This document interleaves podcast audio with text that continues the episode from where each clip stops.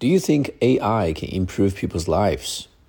I think that's out of the question.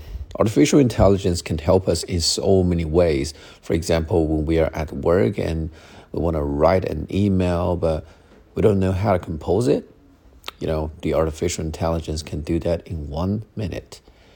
And also in our lives, uh, artificial intelligence can study the way we use our home appliances, and then it can design a kind of program that runs automatically to best suits your lifestyle.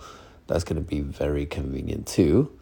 And also in our study, we can have an, an artificial intelligence, um, an AI tutor, for example, that can coach us 24 7.